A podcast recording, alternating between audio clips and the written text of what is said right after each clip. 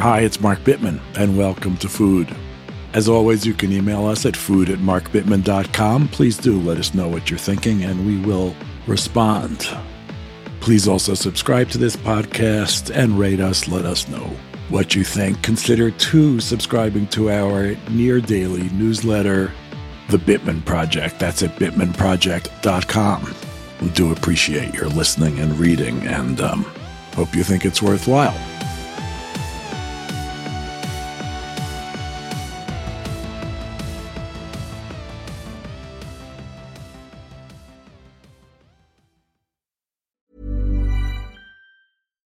We're on a budget, we still deserve nice things. Quince is a place to scoop up stunning high end goods for 50 to 80% less than similar brands. They have buttery soft cashmere sweaters starting at $50, luxurious Italian leather bags, and so much more. Plus, Quince only works with factories that use safe, ethical, and responsible manufacturing. Get the high-end goods you'll love without the high price tag with Quince. Go to quince.com/style for free shipping and 365-day returns. Ever catch yourself eating the same flavorless dinner 3 days in a row, dreaming of something better? Well, HelloFresh is your guilt-free dream come true, baby. It's me, Keke Palmer. Let's wake up those taste buds with hot, juicy pecan crusted chicken or garlic butter shrimp scampi. Mm. Hello Fresh. Stop dreaming of all the delicious possibilities and dig in at HelloFresh.com.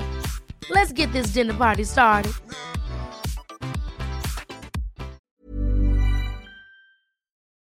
Have you ever bought something, owned something that really inspired you to up your game? A tennis racket, a new pair of running shoes, a new piece of cooking equipment that made you just want to cook your brains out? I know that when I first started cooking on induction burners, I just couldn't stop. It was so much fun.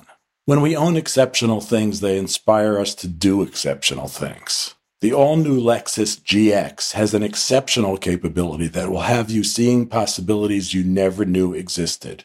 Its advanced technology and luxurious interior mean that wherever you go, you'll never go without. Some of the features that are available on this car include dynamic sky panorama glass roof, front row massaging seats. You know you want that.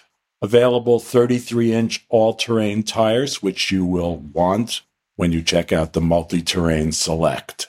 These are really great features, the kind of features that will make you proud and happy to own a Lexus GX. Live up to the all new Lexus GX, luxury beyond limits. Experience amazing at your Lexus dealer. We're all drinking more water these days, and we're all concerned that we're drinking safe, clean, unpolluted water. Yet, according to our friends at the Environmental Working Group, three out of four homes in the United States have harmful contaminants in their tap water. That's why it's worth checking out AquaTrue. AquaTrue purifiers use a four stage reverse osmosis purification process, and their countertop purifiers work with no installation or plumbing. They remove 15 times more contaminants than ordinary pitcher filters and are specifically designed to combat chemicals like PFAS, you know, those forever chemicals in your water supply. PFAS, by the way, is found in almost 45% of U.S. tap water. AquaTrue has water purifiers to fit every type of home, from installation free countertop purifiers to higher capacity under sink options. Their proprietary purification technology is independently tested to remove over 80 of the most harmful contaminants, including chlorine, fluoride, arsenic, PFAS, nitrates, and many, many others. The filters are affordable and long lasting, and they do not need changing every two or three months like so many others. They last from six months to up to two years. Just one set of filters from their classic purifier makes the equivalent of 4,500 bottles of water, less than three cents a bottle. Plus, you won't be buying bottled water and it'll save the environment from tons of single use plastic waste. AquaTrue comes with a 30 day money back guarantee and makes a great gift. Today, listeners to Food with Mark Bittman receive 20% off any AquaTrue purifier. Just go to aquatrue.com, that's A Q U A T R U.com, and enter code Bittman at checkout. For 20% off any AquaTrue water purifier, go to aquatrue.com and use the promo code Bittman, B I T T M A N.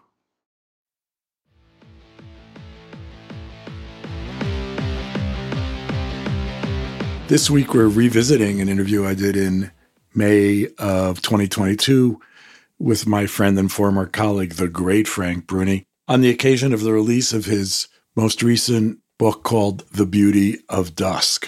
It's a really interesting interview. I enjoyed it a great deal. Frank is just filled with fascinating ideas, and um, I think you'll enjoy it. Please stay tuned. Hi, Frank. It's nice to have you here. Hi, Mark. Nice to catch up with you. You should say what your new book is about because that's what we're going to talk about. And there is a very fundamental and underlying concept here. So, my new book, The Beauty of Dusk on Vision Lost and Found, is about what the subtitle says. It's about a medical incident in October 2017 that stole the functional vision in my right eye and put me in a situation in terms of the rare condition I was diagnosed with where I live with significant odds, about 20%, the doctors say, of losing sight in my left eye too. And thus I would be potentially legally blind. And the beauty of dusk is the story of how I came to terms with that. It's a little bit of a medical story, but it's much, much more um, about my emotional and psychological adjustment to that, you know, initially terrifying reality, which is not terrifying any longer. And so what I describe in the book is how I traveled from shock and terror to a much healthier place of understanding that none of us has complete control over what's going to happen to us in terms of the events in our lives, but that all of us have an astonishing, a great amount of control over how we respond to those events. And when you realize that, um, and when you kind of teach yourself at that kind of juncture how to steer toward positive toward a positive attitude, how to steer toward an appreciation of all that you still have versus what has been taken from you. It's a very important life adjustment and life skill. And I think it enables me, and I hope it will enable others, to face aging with much more kind of grace and much more optimism. Is there a uh, finite period in which your other eye is out of danger, or that's just something you're living with forever? My condition, which goes by uh, the initials NAION, and essentially means that a stroke of the optic nerve ruined one of my optic nerves.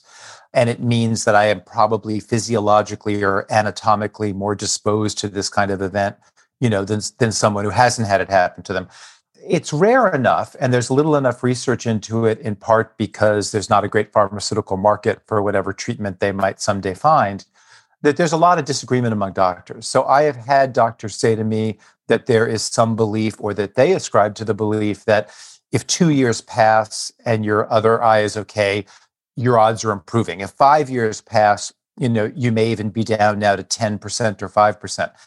And yet, doctors admit they don't know. And I have, through the internet, through emails I get, um, communicated with quite a number of people who had this happen to one eye and then the second eye 10 years later or 12 years later. So nobody really knows. Right. You're at the five year point now, right? I'm at the, I'm closing in. Boy, I lose track of time. I don't know about you, Mark, but I lose, the older I get, the more I lose track of the chronology and the timeline and how much time has passed. But I believe I'm at the four and a half year mark. Yeah. Yeah. I think you are also. As a stranger, I will say, based on my reading, I think you are also. Yeah, I think that's the correct math. I, th- I, I, think to be totally accurate, I may be at the four year and five month mark. I don't know, but I'm around four and a half.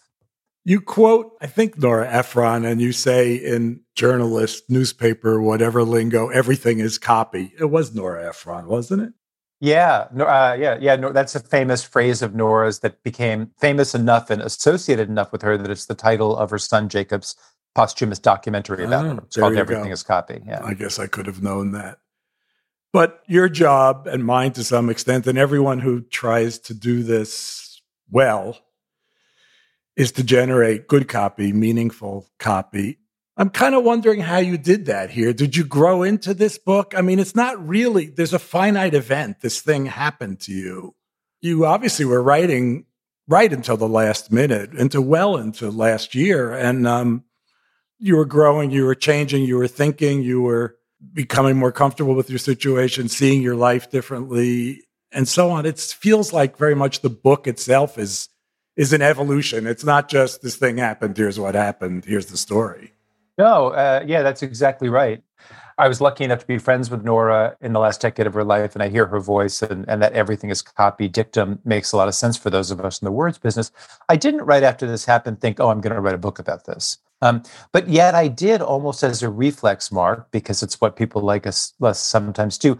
I did immediately start behaving journalistically. You know, I immediately, not immediately, but almost immediately began doing quite a bit of research.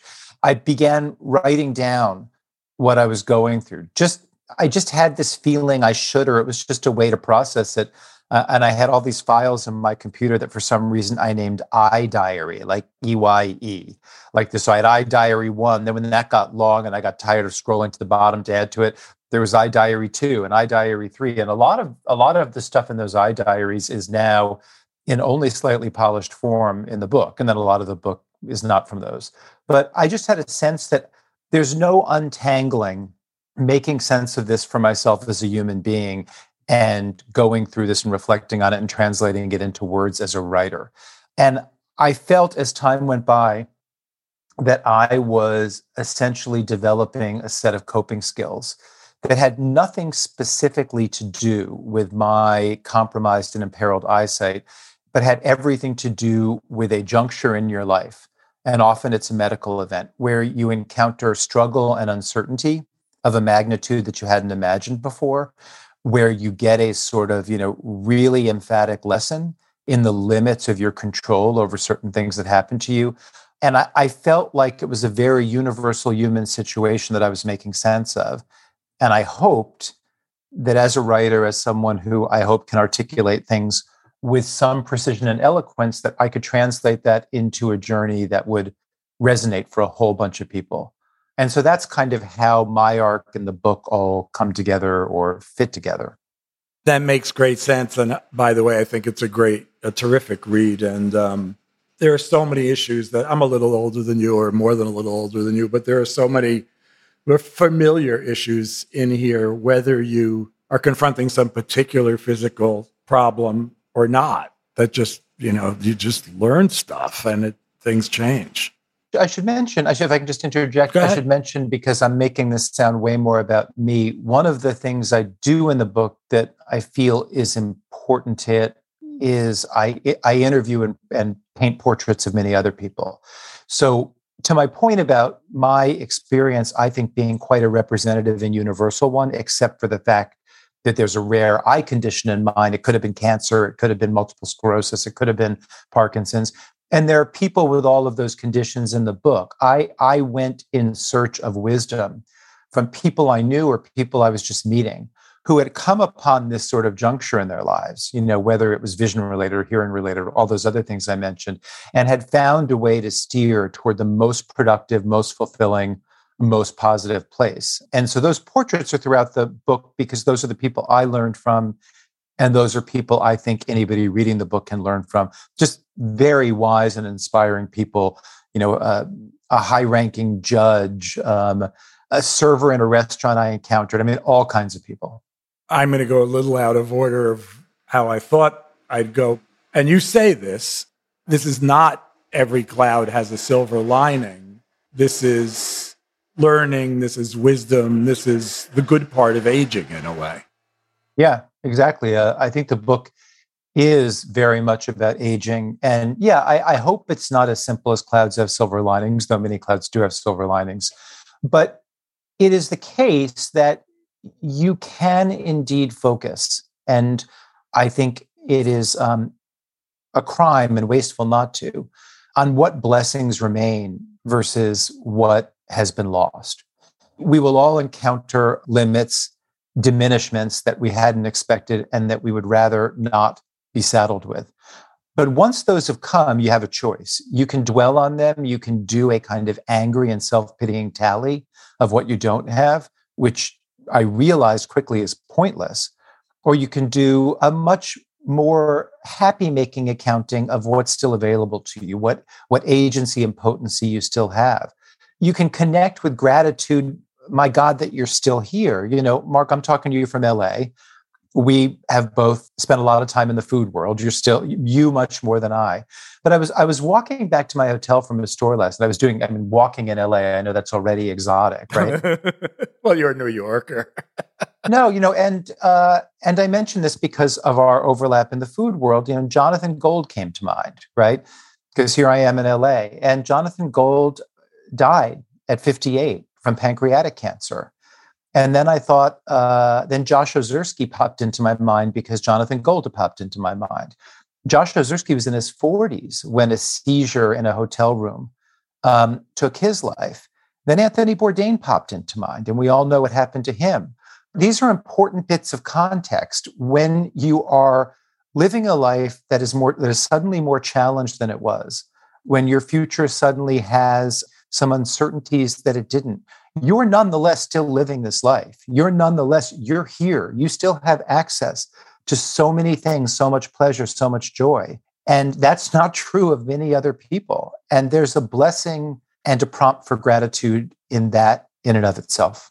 Yeah, you write a lot about Bourdain, and it was very thoughtful. And all all of this is that it has a you know it smacks of Buddhism, which just means that that's an old religion that's thought things through and expressed them pretty well in a semi secular way. So it's not that surprising. But all of these things, you talk a lot about resignation versus defiance, which is you know, I talked, I, I must talk to my shrink about exactly that once a month. It comes up and says you have to acknowledge that you're getting older, and at the same time, you can't just give in to getting older. My father spent the last 30 years of his life basically in a chair, which is kind of a shame since that was a third of third of his life. And um, that's kind of what I don't think he thought of it as resignation, but it sure looked like that from the outside. And yet if you're defiant, I, am trying to think of, I mean, if you look like Jack LaLanne or something, right. you know, you just say, I refuse to get older. That's not the smartest way to go about it either. There's some kind of very fine balancing act there. No, I think you just put your finger on, on the trick of aging and the trick of life, which is finding that balance. I mean, it's the serenity prayer, right? God, give me the strength. Of, I, I, I never get that right, but it's about you know, give me the courage and strength to change the things I can change and accept the things I can't. Isn't that I'm, I'm paraphrasing it's pretty badly? Close. Yeah, I think the Serenity right. Prayer. But I mean, there's a reason why that is such an enduring and popular set of words because that really is the trick. You know, um, you don't want to rail against things you can't change and tilt at windmills, but you also don't want to be an utterly passive recipient of things that happen to you and do nothing uh, you know, to kind of exert your own will. And and so I, I mean, I think that's in small situations, in large urgent situations, I think that is always the trick and the challenge. And that was pretty clear to me early on in terms of in terms of my condition, especially because I was right away told there's no treatment, and yet there's this clinical trial of something we're trying out and do you want to do it? And by the way it involves getting injections straight into your eyeball. You know you begin to say what is buying into myths and false hope? And what is exerting a degree of agency that is in fact very psychologically healthy and productive? And i think it's important to find a balance but it's equally important to say the balance isn't the same for every individual i said yes to that trial i let them stick the needle in my eyeball for me at that moment in time it was an important act of something akin to valor that made me feel better about myself. For someone else, it might not have been. There's no right or wrong decision there. But you do need to think about these things seriously and you need to think about them very wisely in terms of your own situation at the time, your own state of mind. Yeah, a couple things about that. I, I, did think that was courageous of you, by the way. And I personally felt relieved when they stopped that trial. So, so you didn't have to get any more of those shots, although I'm sure that was disappointing also when they told you, well, this isn't going to work. We all know people, or uh, maybe not everyone, but most of us know people who've had terminal cancer and have had to make sort of similar decisions about experimental chemotherapy or other kinds of radical surgeries or experimental radiology, whatever. And at some point, some people say, no, I'm not going to do that. And sometimes people say, yeah, it sounds terrible, but I want to be alive as long as I can. And those are decisions many of us are going to have to face. I mean, in a way, what happened to you was you I mean, forgive me if this is insensitive. You kind of got old in a hurry. I mean, you kind of skipped your 50s in a way or something. You know, you went from a healthy 40 year old to somebody who got scared or person in his 40s to somebody who got scared about losing an important part of his life and, and confronting the end. But it happened more abruptly than it, well, than it did to me, if I'm just going to speak personally, because for me it was was more gradual. There's no defining event. It just became clear at some point that I was losing my some of my abilities. No, I mean that's not insensitive. That's accurate, and I, I say it in different words in the book. In fact, in the same early portion of the book where I'm framing certain things about the story, and, and the same the same set of pages where I mentioned Nora Ephron, I mentioned Michael Kinsley, who you know, enormously successful, talented journalist who um, was diagnosed with Parkinson's in his mid 40s, I believe it was. I may have the age a few years wrong, and he wrote a book about coping with that early Parkinson's diagnosis, and he called the book Old Age. And he called it Old Age because, as he says very eloquently in that book, he he liked me as boomer. He like me had that feeling of invincibility that seems to be peculiar to the boomer generation.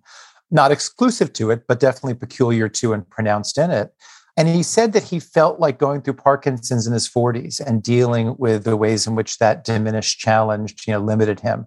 He described it as a foretaste of old age of what of what he said he felt like he was a scout for his generation experiencing old age. That's great. That's great. I remember that and i had that feeling before i turned to that book but i hadn't you know kind of it hadn't cohered in my mind to that extent.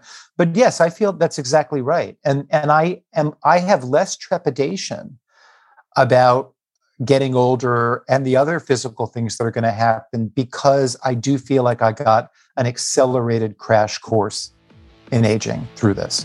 That sounds right. Stay tuned for more from me and frank bruni There's never been a faster or easier way to start your weight loss journey than with PlushCare. PlushCare accepts most insurance plans and gives you online access to board-certified physicians who can prescribe FDA-approved weight loss medications like Wegovy and Zepbound for those who qualify. Take charge of your health and speak with a board-certified physician about a weight loss plan that's right for you. Get started today at plushcare.com slash weight loss. That's plushcare.com slash weight loss plushcare.com slash weight loss. Hold up. What was that? Boring. No flavor. That was as bad as those leftovers you ate all week. Keke Palmer here, and it's time to say hello to something fresh and guilt-free. Hello Fresh. Jazz up dinner with pecan-crusted chicken or garlic butter shrimp scampi. Now that's music to my mouth. Hello Fresh. Let's get this dinner party started. Discover all the delicious possibilities at HelloFresh.com. A lot can happen in three years, like a chatbot may be your new best friend. But what won't change? Needing health insurance. United Healthcare Tri Term Medical Plans, underwritten by Golden Rule Insurance Company, offer flexible, budget friendly coverage that lasts nearly three years in some states. Learn more at uh1.com. Mom deserves the best, and there's no better place to shop for Mother's Day than Whole Foods Market. They're your destination for unbeatable savings, from premium gifts to show-stopping flowers and irresistible desserts. Start by saving 33% with Prime on all body care and candles. Then get a 15-stem bunch of tulips for just $9.99 each with Prime. Round out Mom's menu with festive rosé, irresistible berry chantilly cake, and more special treats. Come celebrate Mother's Day at Whole Foods Market. We're all drinking more water these days, and we're all concerned that we're drinking safe, clean, unpolluted water. Yet, according to our friends at the Environmental Working Group, three out of four homes in the United States have harmful contaminants in their tap water. That's why it's worth checking out AquaTrue. AquaTrue purifiers use a four stage reverse osmosis purification process, and their countertop purifiers work with no installation or plumbing. They remove 15 times more contaminants than ordinary pitcher filters and are specifically designed to combat chemicals like PFAS, you know, those forever chemicals in your water supply. PFAS, by the way, is found in almost 45% of U.S. tap water. AquaTrue has water purifiers to fit every type of home, from installation free countertop purifiers to higher capacity under sink options. Their proprietary purification technology is independently tested to remove over 80 of the most harmful contaminants, including chlorine, fluoride, arsenic, PFAS, nitrates, and many, many others. The filters are affordable and long lasting, and they do not need changing every two or three months like so many others. They last from six months to up to two years. Just one set of filters from their classic purifier makes the equivalent of 4,500 bottles of water, less than three cents a bottle. Plus, you won't be buying bottled water and it'll save the environment from tons of single use plastic waste. AquaTrue comes with a 30 day money back guarantee and makes a great gift. Today, listeners to Food with Mark Bittman receive 20% off any AquaTrue purifier. Just go to aquatrue.com, that's A-Q-U-A-T-R-U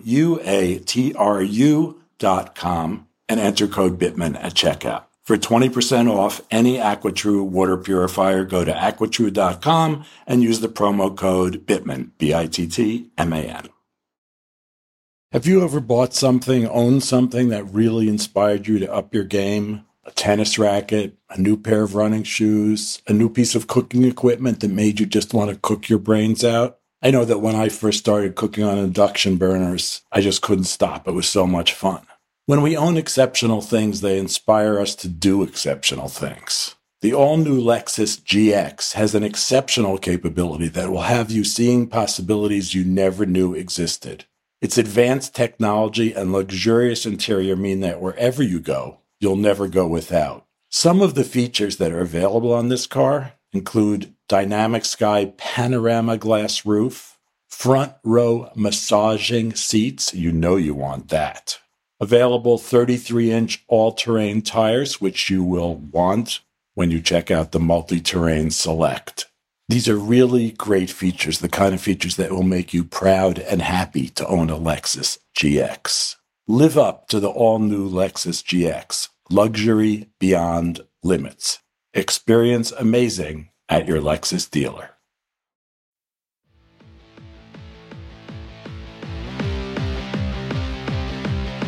I'm going to ask you one more question about the book and then take a little time to talk about other things, including food. So we have an excuse to do this as a podcast of mine.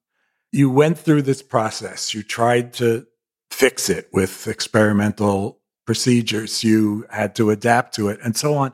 And then it seems it made you, obviously, it made you look forward. We've been talking about how it made you look forward and consider your present and future in a different way.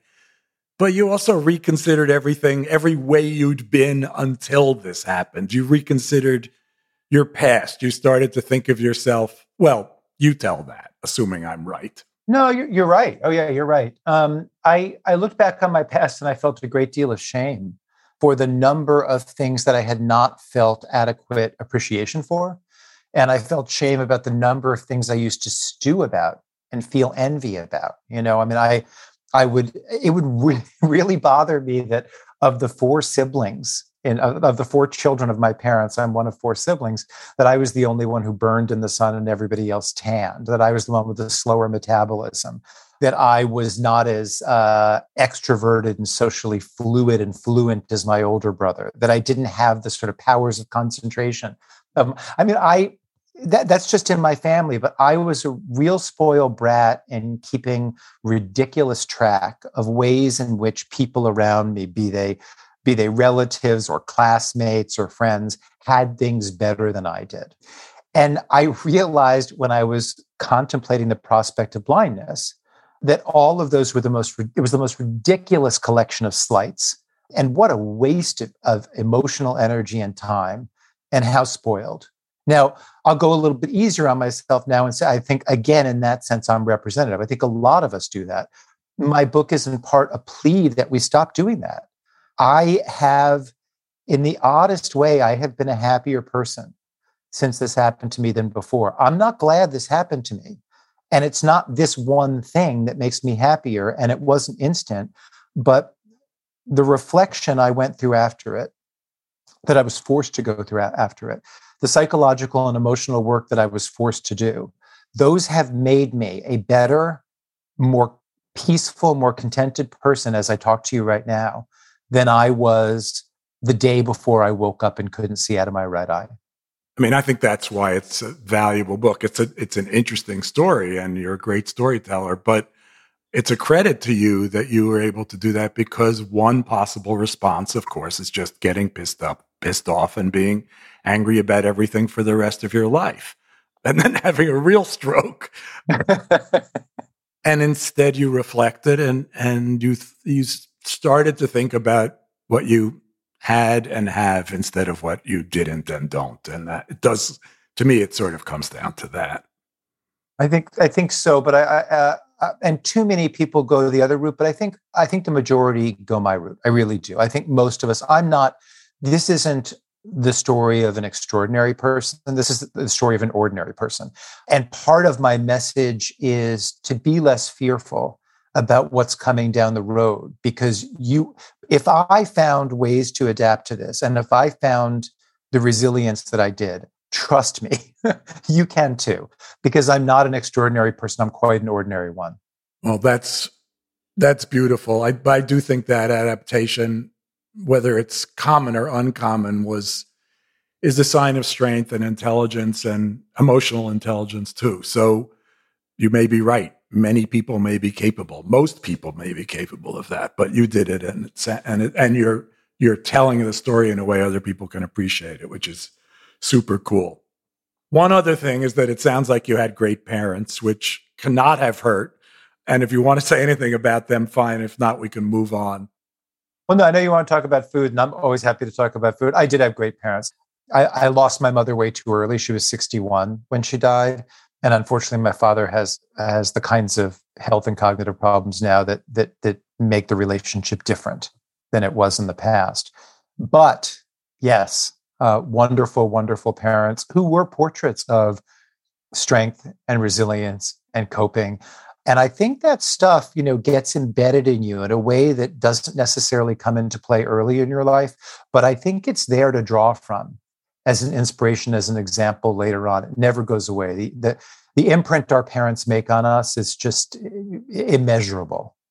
You have had as varied a career as anybody I know in journalism. And one of your half decades was uh, as the restaurant reviewer for the Times when the restaurant reviewer for the Times was still probably the most powerful restaurant reviewer in the United States, or certainly in the top two or three. What's your relationship with food been like since then? My relationship has been much different in the sense that, uh, you know, and part of it is a matter of time, what time you have and what energy you have. You know, as you, um, you know, I moved on to other things. I'm for 10 years, I wrote an op ed column for the Times. Now I'm teaching at Duke and I still write for the opinion section, but in a, in a in a more limited form uh, because I don't have time to be full time anymore. And you know, so I don't I don't go out and prospect the way I used to do the way I, the way I that was my professional job before. I'm not up to date on who the new hottest chef is and what the new hottest uh, answer to tuna tartare in the appetizer section of the menu is. You know, but I still love food and I still love restaurants. And in a way, I get more joy out of them now than ever because it is an inimitable adventure to be a restaurant critic for a paper like the Times or to be the restaurant critic of the New York Times. It is a heady and surreal experience. But you're not a normal diner. You know, I mean, you you can't become a regular in any restaurant because your job is to go to the next one, the next one, the next one. You can't have truly normal interactions with the host or hostess, with the chef, with the servers, because there's this dance going on where everyone's pretending they don't realize it's you there, and you're pretending you don't know that they know you're there. And and now, you know, when I find a restaurant that I love, I can go back once a week if I feel like it. So normal. I can get yeah, I can get to know the personnel there. And if you're an ex restaurant critic, there's this wonderful, seemingly lifelong vestigial respect paid for you, paid to you, you know. And so the chef can say, "Hey, there's this dish you didn't order that I really love. Can I?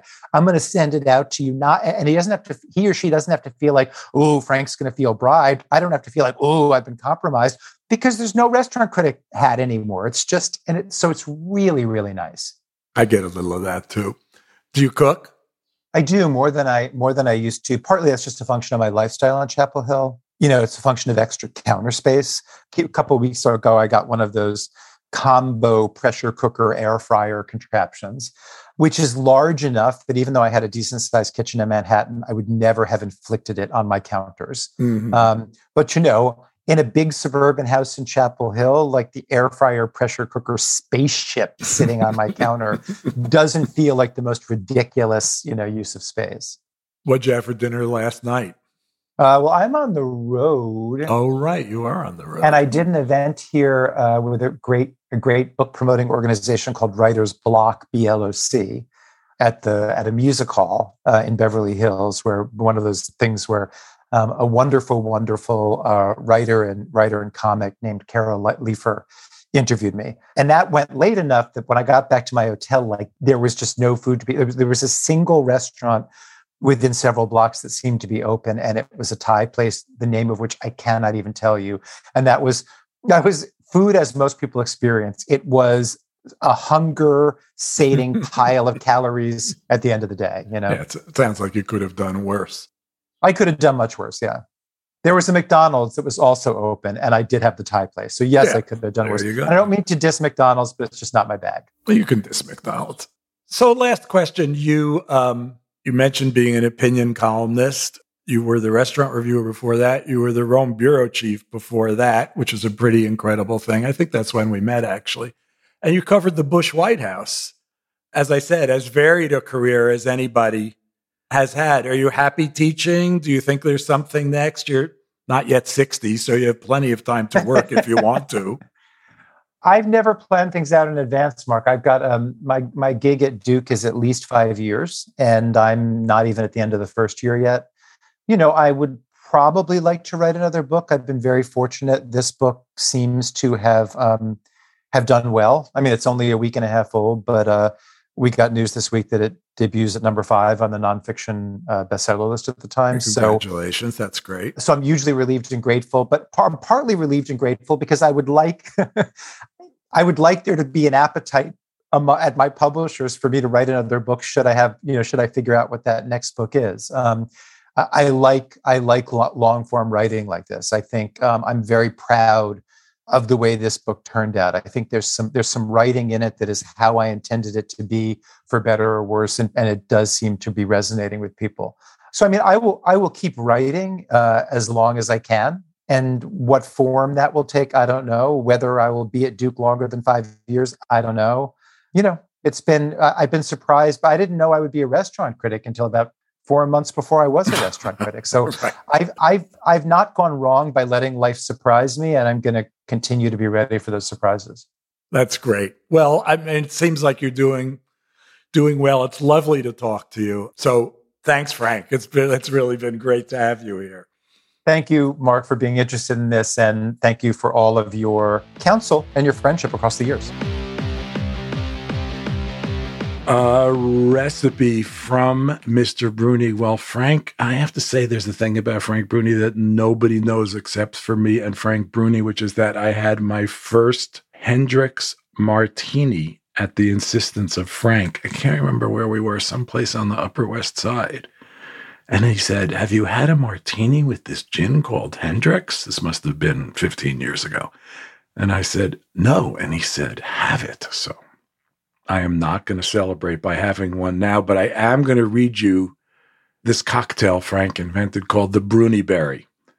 And it's really simple. You take two strawberries and you muddle them, and then you transfer them to a cocktail shaker and you combine them with a small piece of jalapeno. Now you're going to have to judge that. Some of us will want a piece of jalapeno that's an eighth of an inch by an eighth of an inch in size, and others will want half of a chili. So that's up to you. Muddle the strawberries into a cocktail shaker with a little jalapeno, a tablespoon of honey, a tablespoon of water, a shot that is an ounce and a half of tequila, any tequila you like, and a half an ounce of fresh lime juice.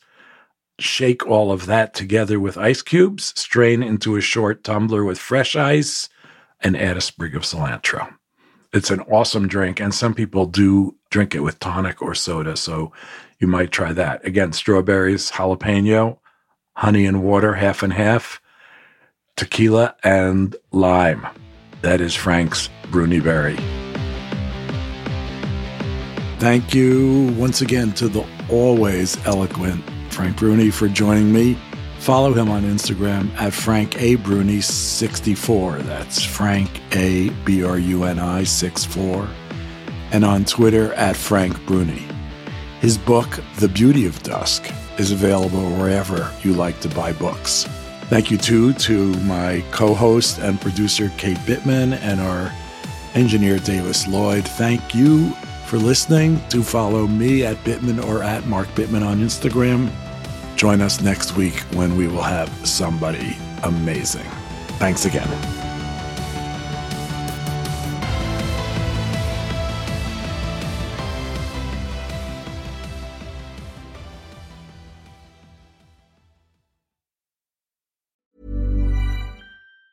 Ever catch yourself eating the same flavorless dinner three days in a row?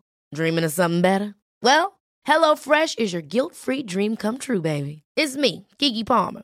Let's wake up those taste buds with hot, juicy pecan crusted chicken or garlic butter shrimp scampi. Mm. Hello Fresh. Stop dreaming of all the delicious possibilities and dig in at HelloFresh.com. Let's get this dinner party started.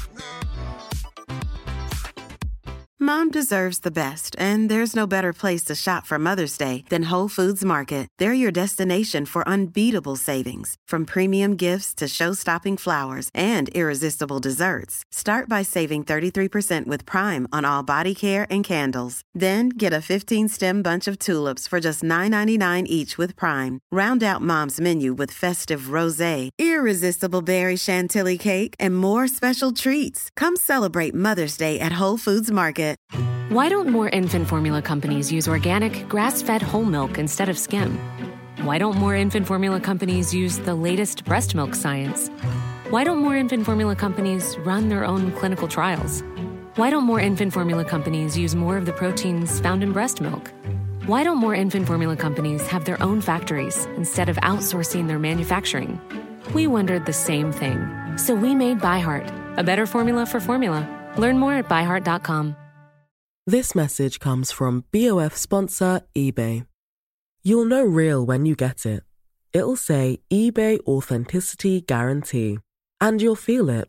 Maybe it's a head turning handbag, a watch that says it all, jewelry that makes you look like the gem, or sneakers and streetwear so fresh every step feels fly. eBay gets it. So look for the blue check mark next to that thing you love and be confident that every inch, stitch, sole, and logo is checked by experts. With eBay Authenticity Guarantee, you can trust that feeling of real is always in reach. Ensure your next purchase is the real deal. Visit eBay.com for terms.